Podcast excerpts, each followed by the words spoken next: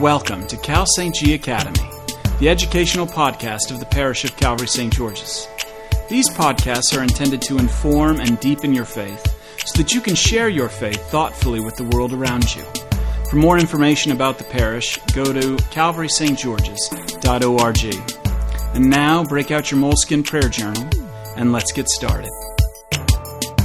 The Year of the Bible is a series of Cal St. G Academy. Each episode will cover a new book of the Bible in a concise, in depth, and ultimately edifying way. These lectures are recorded live each week at Calvary Church in New York City. Let me uh, ask, start by asking you to raise your hand if you recognize these names Ali MacGraw, Ryan O'Neal, and Erich Segal.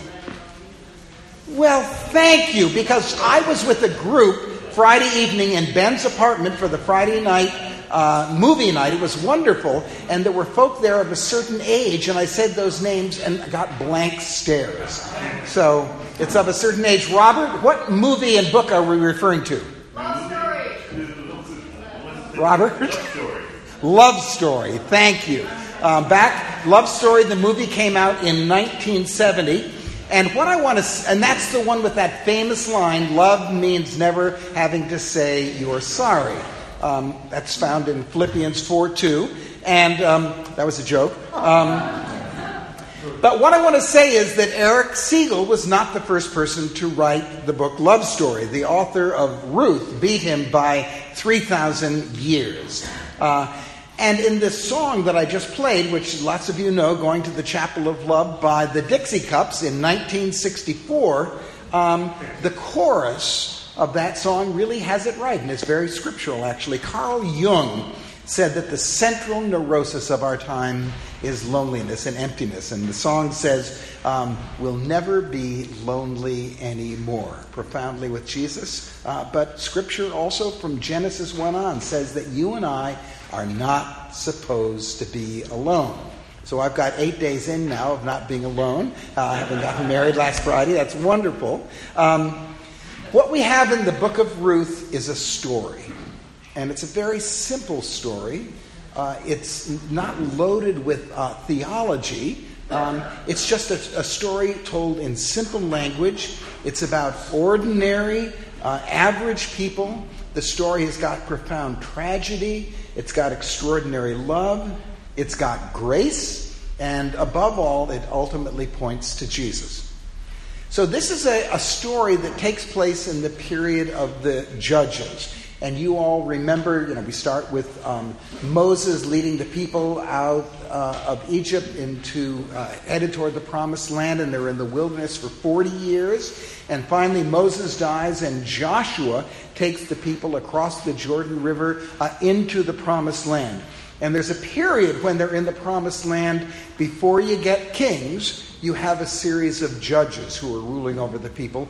And this is this story takes place during the, the time of the judges. Um, it was a period kind of like the 21st century in that it was characterized by savagery and lust and war and lawlessness. And in the midst of all of that, we've got this amazing contrast in this story.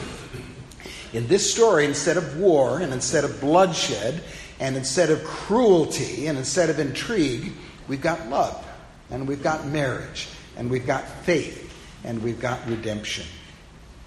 So, first of all, where does this story fit in Scripture? Um, ben has already led us brilliantly through the first seven uh, books of the Bible, and those have all been long books Genesis, 50 chapters, Exodus 40 chapters, Leviticus 27 chapters, Numbers 36 chapters, Deuteronomy 34 chapters, Joshua 24 chapters, Judges 20 chapters. And now we come to this little book of Ruth, which has four chapters. And it's a connector to the books that uh, go before and after it. The very first verse in the book of Ruth connects it to the previous book because it says, It came to pass in the days when the judges ruled. So we've got that connection as we go into Ruth, and as we leave Ruth in the very last verse, it connects us with some pretty important people to follow, and we'll talk about them um, in just a minute. Um, who wrote Ruth? I haven't a clue, and nobody else does either. Um, and most of the commentaries all are willing to admit that they don't know who wrote it. Some Jewish scholars point to the prophet Samuel um, as the author, but nobody knows. When was it written? Well, the genealogy at the end of the book of Ruth ends with King David. Uh, so whoever wrote it uh, wrote it from the time of David on, and David lived around 1000 BC. So the assumption is that maybe the book was written sometime around 1000 BC. Who's in this book? Well, there's a cast of characters, and let me just run them run through them with you for a second. There's this fellow called Elimelech, and he is an Israelite. And the meaning of the names of these characters are important. So Elimelech's name means, My God is King. Uh, there is Elimelech's wife, Naomi, an Israelite, and Naomi means pleasant or sweet or amiable. And then uh, Elimelech and Naomi have two sons, and their names are Mahlon and Chilion. And their names mean sickness, consumption, sickly, wasting, pining. But then the commentator said, Don't be ridiculous. Nobody knows what the names mean, and somebody's doing some wonderful guessing. So you can write it down if you want. Um, then um, there is Orpah, who is a Moabite. Her name means stiff necked. Then there's Ruth, who's also a Moabite. We'll get to what that means in a minute. Ruth was um, um, Mahlon's wife, um, and her name means friend, refreshment, satiation, or comfort. And then finally, there's Boaz, an Israelite who was Elimelech's nephew, and his name means in him is strength. So, those are the characters uh, in this story. The purpose of this book is, as it always is, grace. Uh, in the history of the, of the Hebrew people that we've covered so far in the first seven books of the Bible, uh, God has been faithful. He's led them into the promised land and out of slavery.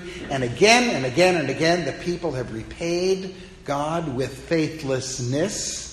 And again and again, God's given them over to their enemies, but then again and again, um, God has raised up for them a deliverer. And that theme is repeated over and over in the book of Judges that Ben presented to us last week.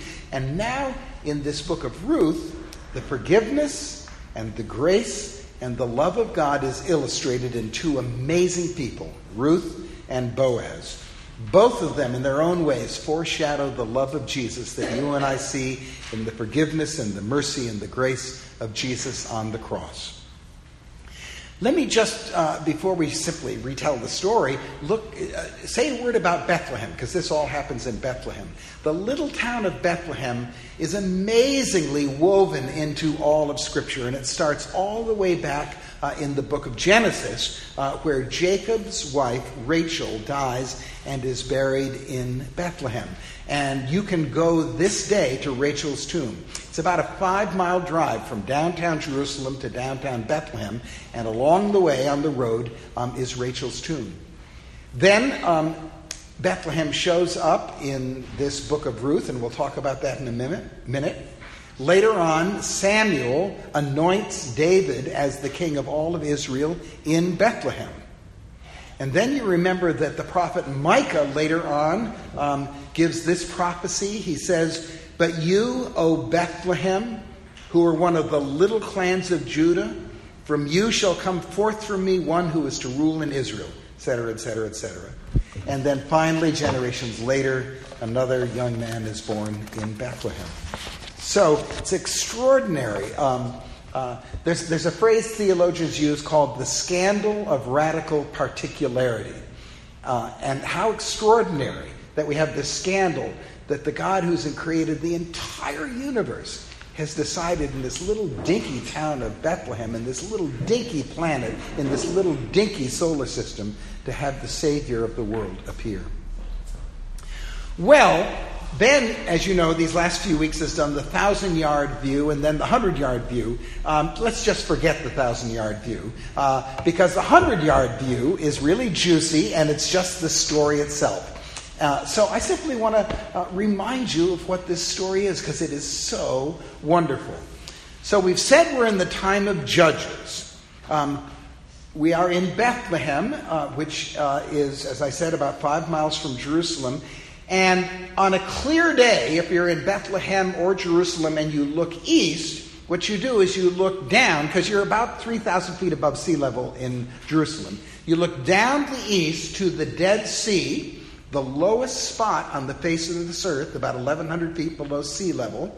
And then on the other side of this Dead Sea, in the east, rising up are some mountains, and that's Moab. Uh, today, it's the country of Jordan. And a lot happens in the first five verses of this book of Ruth. Let me just read to you the very first verse.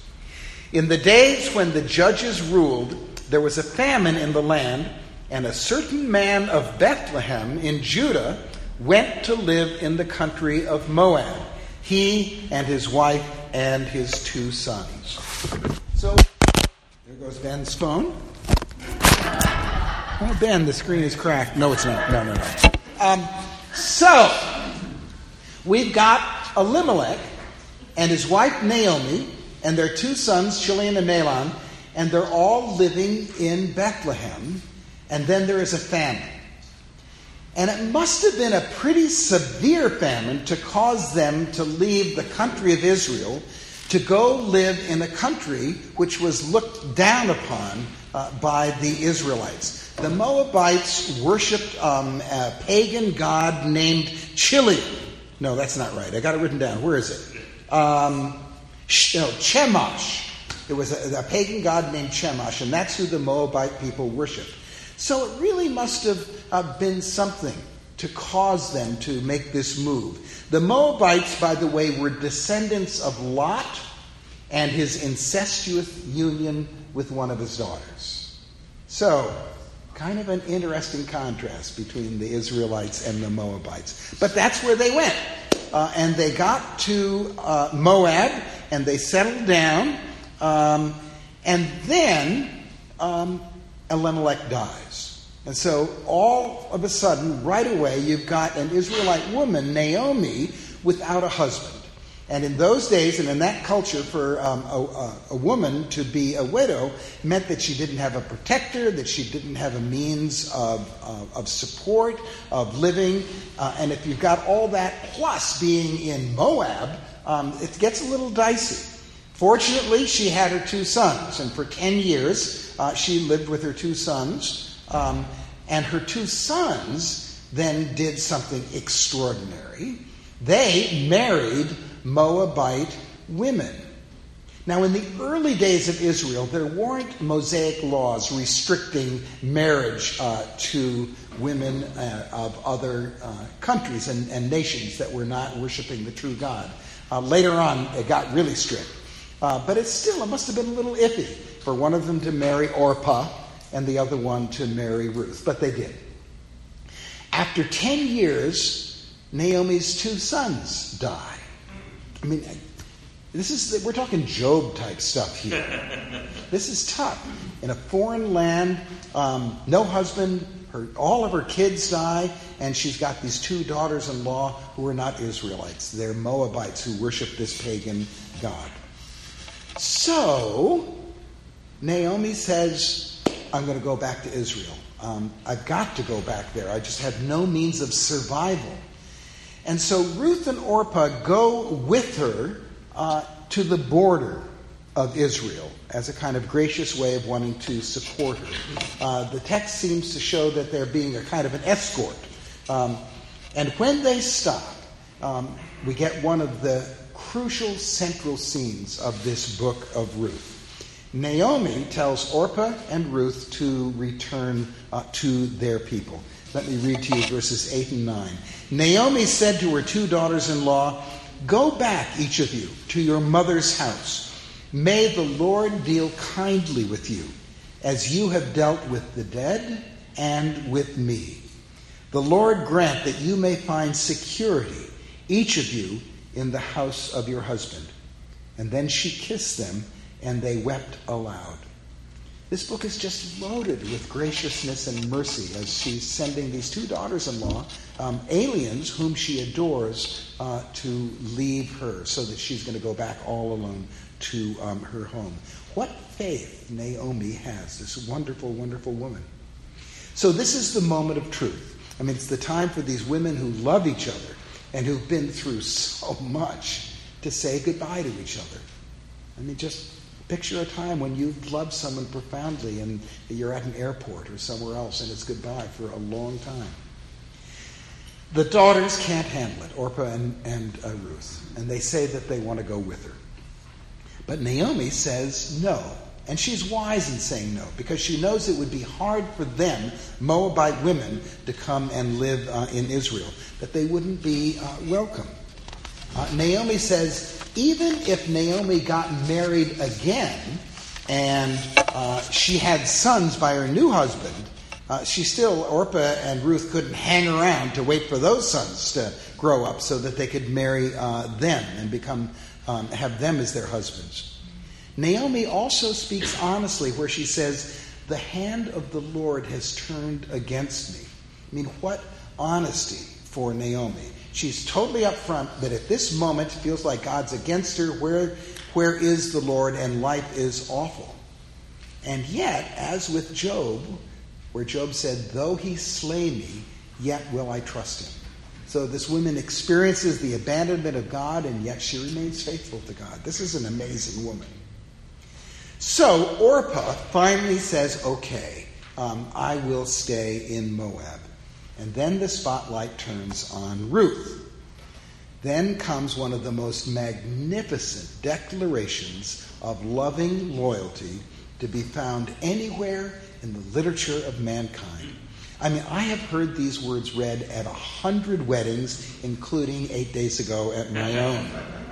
3,000 years after Ruth spoke these words. I mean, here's this, this woman on the border with Israel, this little woman. I mean, isn't it? I wish I could go back and say, hey, Ruth, guess what? 3,000 years from now, millions of people are going to hear what you're about to say um, at weddings. These words rise. As one commentator said, these words tower as a majestic monument of faithfulness, rising supremely above all the prosaic platitudes of a thousand libraries. And the King James, I think, does it wonderfully. Entreat me not to leave thee, and to return from following after thee. For whither thou goest, I will go, and where thou lodgest, I will lodge. Thy people shall be my people, and thy God my God. Where thou diest, I will die, and there will I be buried. The Lord do so to me, and more also if aught but death part me and thee. So, Ruth and Naomi head off to Bethlehem. And they are welcomed. Uh, the verse uh, when they arrive says, The whole town was stirred because of them. And Naomi's obviously somebody who was known in Bethlehem and loved and admired. And so she is welcomed home, even as she's bringing home um, this Moabite woman with her. Now, chapter 2, um, let me read to you verses 1 and 2. Now, Naomi had a kinsman on her husband's side, a prominent rich man of the family of Elimelech, whose name was Boaz. And Ruth the Moabite said to Naomi, Let me go to the field and glean among the ears of grain behind someone in whose sight I may find favor. And Naomi said to Ruth, Go my daughter. Not my daughter in law, just go, my daughter. So it's the harvest season in Bethlehem. Ruth wants to be helpful with uh, her mother in law, Naomi. And so she wants to go glean in the fields. Now, the law of Moses had some very strict rules about gleaning. There were rules to protect the rights of the poor. Um, and it's uh, rules for how the poor people could follow the reapers uh, in the gleaning. You could not send reapers a second time into the field. Um, I mean, has anybody here ever gleaned? Well, I have. I mean, years ago, I spent a year living with my sister in Northern California, And one day, a bunch of us went to a vineyard after the machines had gone through collecting all the grapes in the vineyard. And we got permission, and they let about 15 of us uh, go through the vineyard collecting all the grapes uh, that were left. And we came back with buckets and buckets and buckets.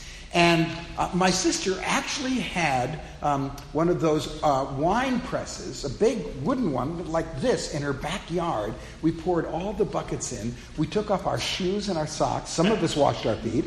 And, and we got in and we stopped all the grapes. And out of it came the juice. And I remember my brother in law, I shouldn't tell you this, but so when Ben's talking about your enemy, um, you know, my sister divorced my brother-in-law, Bob the Jerk, and um, you know, you know, that's my person that I struggle to forgive with. And this is a long, many, many years ago, but he was not good to my sister, and so that's that's you know, where I struggle. But back then, um, when they were still married, he then bottled the wine that we, we stepped on, and he let it age for a good six weeks before we drank it. And it, I mean, it was straight vinegar; it was disgusting. but um, at any rate, so this is what Ruth is doing. Uh, she's going through and, and getting um, the harvest that the first reapers missed.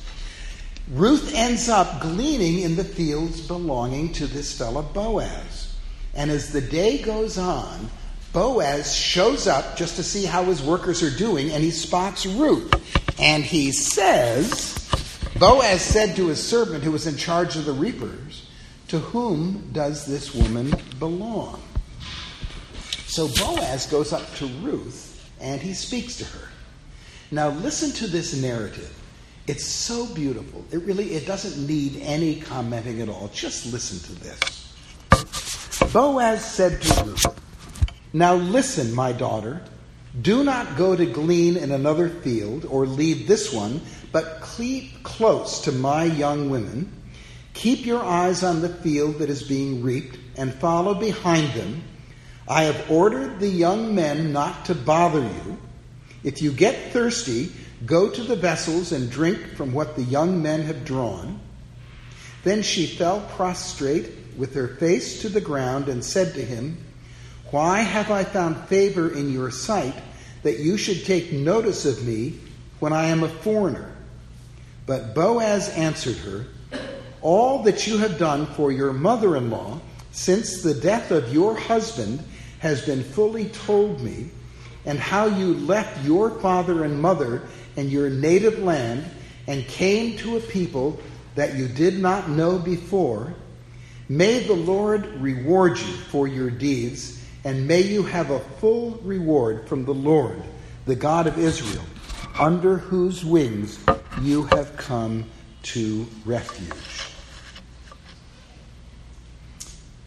You know who Boaz is? Let me just remind you that in the genealogy of Jesus uh, in Matthew's Gospel, five women are listed in the midst of all the men Tamar, Rahab, Ruth, Bathsheba, and Mary. Rahab, a little bit earlier, was not an Israelite. She was a prostitute living in Jericho, and Boaz is a descendant of Rahab. Jesus has a really juicy family tree. And this plot is thick and juicy. Boaz is also an amazing guy. Just look at all the things that Boaz does. He instructs Ruth to glean in his field and no other field so that she can stay safe. He commands all the young men among his laborers not to touch her he tells Ruth to remain near his own maidens and to do her gleaning following them. He gives her the right to quench her thirst at the common drinking place. He offers a special prayer for her that Jehovah would grant her a rich reward for what she's done for Naomi. And to all of this, then you've got to add um, the things mentioned in the next paragraph he invites her to eat with the other harvest workers. He takes pain to give Ruth a special portion of food, so large that she's able to take part of it home to Naomi. Boaz then instructs the young men harvesting his barley to, to help Ruth by purposefully leaving some grain for her to glean. He instructs the men not to hinder or embarrass her in any man whatsoever. And finally, the men are instructed to neither rebuke or nor to reproach her. These actions by Boaz are loaded with the greatest significance. I mean, we can only wonder what Boaz, uh, how he was inspired and prompted to champion the cause of Ruth, this grieving daughter of a foreign people. Maybe the chief motivation for Boaz was inherent in the fact of her conversion to Jehovah, mentioned in the first encounter. Jehovah, the God of Israel, under whose wings thou art come to take refuge. Boaz was impressed with the fact that she had left the land of her nativity, and you wonder if he was reminded of Abraham, the great ancestor of his race, who left his native land and his kindred in obedience to a divine commandment. So, whatever Boaz's motivations, his actions upon this very first encounter with Ruth are altogether sufficient. One cannot think of anything else that he might have done. So, that evening, Ruth goes home and says, Naomi, let me tell you what happened today. And Naomi says in verse 20, Blessed be him by the Lord, whose kindness has not forsaken the living or the dead. Naomi also said to her, This man is a relative of yours, one of our nearest kin. Now, Naomi is a sharp cookie. She sees that Boaz's interest in Ruth has opened up some possibilities. and Naomi's fertile mind has already jumped to the possible eventual solution to all their problems. So in chapter 3, it gets really R rated, except it doesn't. It could, but it doesn't. Let me explain. Let me read you the first four verses of chapter 3. Naomi said to Ruth, My daughter, I need to seek some security for you so that it may be well with you. Now, here is our kinsman Boaz, with whose young women you have been working. See, he's winnowing barley tonight at the threshing floor. Now, wash and anoint yourself and put on your best clothes and go down to the threshing floor. But do not make yourself known to the man until he has finished eating and drinking. Are you listening? When he lies down, observe the place where he lies. Then go and uncover his feet and lie down. And he will tell you what to do. And she said to her, all that you tell me, I will do. Now, if that got your attention, let me read you a few more verses. Verse 7. When Boaz had eaten and drunk, and he was in a contented mood, don't you love it? He went to lie down at the end of a heap of grain.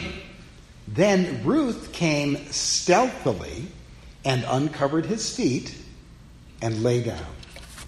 At midnight, Boaz was startled and turned over. And there, lying at his feet, was a woman. This is in the Bible. He said, Who are you? And she answered, I am Ruth, your servant. Spread your cloak over your servant, for you are next of kin. He said, May you be blessed by the Lord, my daughter. This last instance of your loyalty is better than the first. You have not gone after young men, whether poor or rich. And now, my daughter, do not be afraid. I will do for you all that you ask. For all the assembly of my people know that you are, the wor- are a worthy woman. By lying at the feet of Boaz, Ruth was presenting herself as a humble petitioner for his protection. It really is her proposal of marriage. And spreading your skirt or your cloak is a method of proposing that still exists in some Arab, um, among some uh, uh, modern Arabs, according, according to some commentaries. One commentary says this In this, possibly the finest of biblical love stories, certainly the sweetest, there's no burning, heedless passion. There's no ardent or flaming cauldron of desire. It never says that Boaz finds Ruth beautiful or that she finds him handsome. Sexual attraction, attractiveness, has no place here. I mean, it may have been here, but it's not a part of this story. We are given an account of one tender heart's courtship of another. Both Boaz sees in Ruth a self sacrificing devotion that bespeaks a true likeness to God. I mean, there's lots of different kinds of connection between me and Hilda, um, but I have seen and see in Hilda a self sacrificing devotion that bespeaks a true likeness to God. I'll bet you $8 trillion that Jacob sees in Melina a self sacrificing devotion that bespeaks a true likeness to God. The commentator says, The one he would, he would marry is like unto the one whom he worships. So, now we come to the last chapter, the fourth chapter. Uh, there's one more issue uh, that needs to be dealt with because there's another man in Bethlehem. He's never named, but he's more related to Naomi than Boaz, and that means he's got some certain rights. Naomi is selling the land that belonged to her husband Elimelech. And that means that this other fella is entitled to have the first rights to buy the land. So you're going to love what Boaz does here. First two verses of chapter 4. No sooner had Boaz gone up to the gate and sat down there than the next of kin, this fellow not named, of whom Boaz had spoken, came passing by. So Boaz said, Come over, friend, sit down here. And he went over and sat down. Then Boaz took ten elders of the city and said, Sit down here. So they sat down. Boaz is creating a legal situation like a courtroom where some legal business is going to be done. Um, he tells this fellow, who's not named, that if he buys the land, there are some conditions. First of all, if he buys the land, he's got to take care of Naomi. Naomi is his responsibility, and Ruth. They come along with the property. Secondly, he's going to have to marry Ruth with the stigma of marrying a foreigner who is a Moabite. So in verse 6, the fellow says, I cannot redeem it uh, which translated today means, man, I can't afford this. So what does the fellow do? He takes off his shoe and gives it to Boaz. Now, don't ask. Uh, it simply was the symbolic means back then of sealing the bargain. Boaz was buying the land along with the right and obligation of marriage to Ruth. The end. Except not really. Because you and I are children of Ruth and Boaz. We're all heirs of this woman and man of all seasons. Because the last verse of the book of Ruth tells us that Ruth and Boaz have a son named Obed. And later on, Obed has a son named Jesse. And later on, Jesse has a son named David. King David, whom God calls a man after my own heart. And later on, as you know, David has a son, and his son has a son, and on and on until generations later, in the same little town of Bethlehem, another child is born. Thanks for tuning into this episode of Cal St. G Academy. All of these podcasts are recorded at live events and lectures hosted by the Parish of Calvary St. George's in the city of New York. Want to hear more? Stop by the church sometime and attend one of these events live, or swing by one of our many services where we seek to rightly divide the word of truth week by week, with sermons that always point to where we end and God begins. Find out more about all of our events and offerings by visiting calvarystgeorges.org.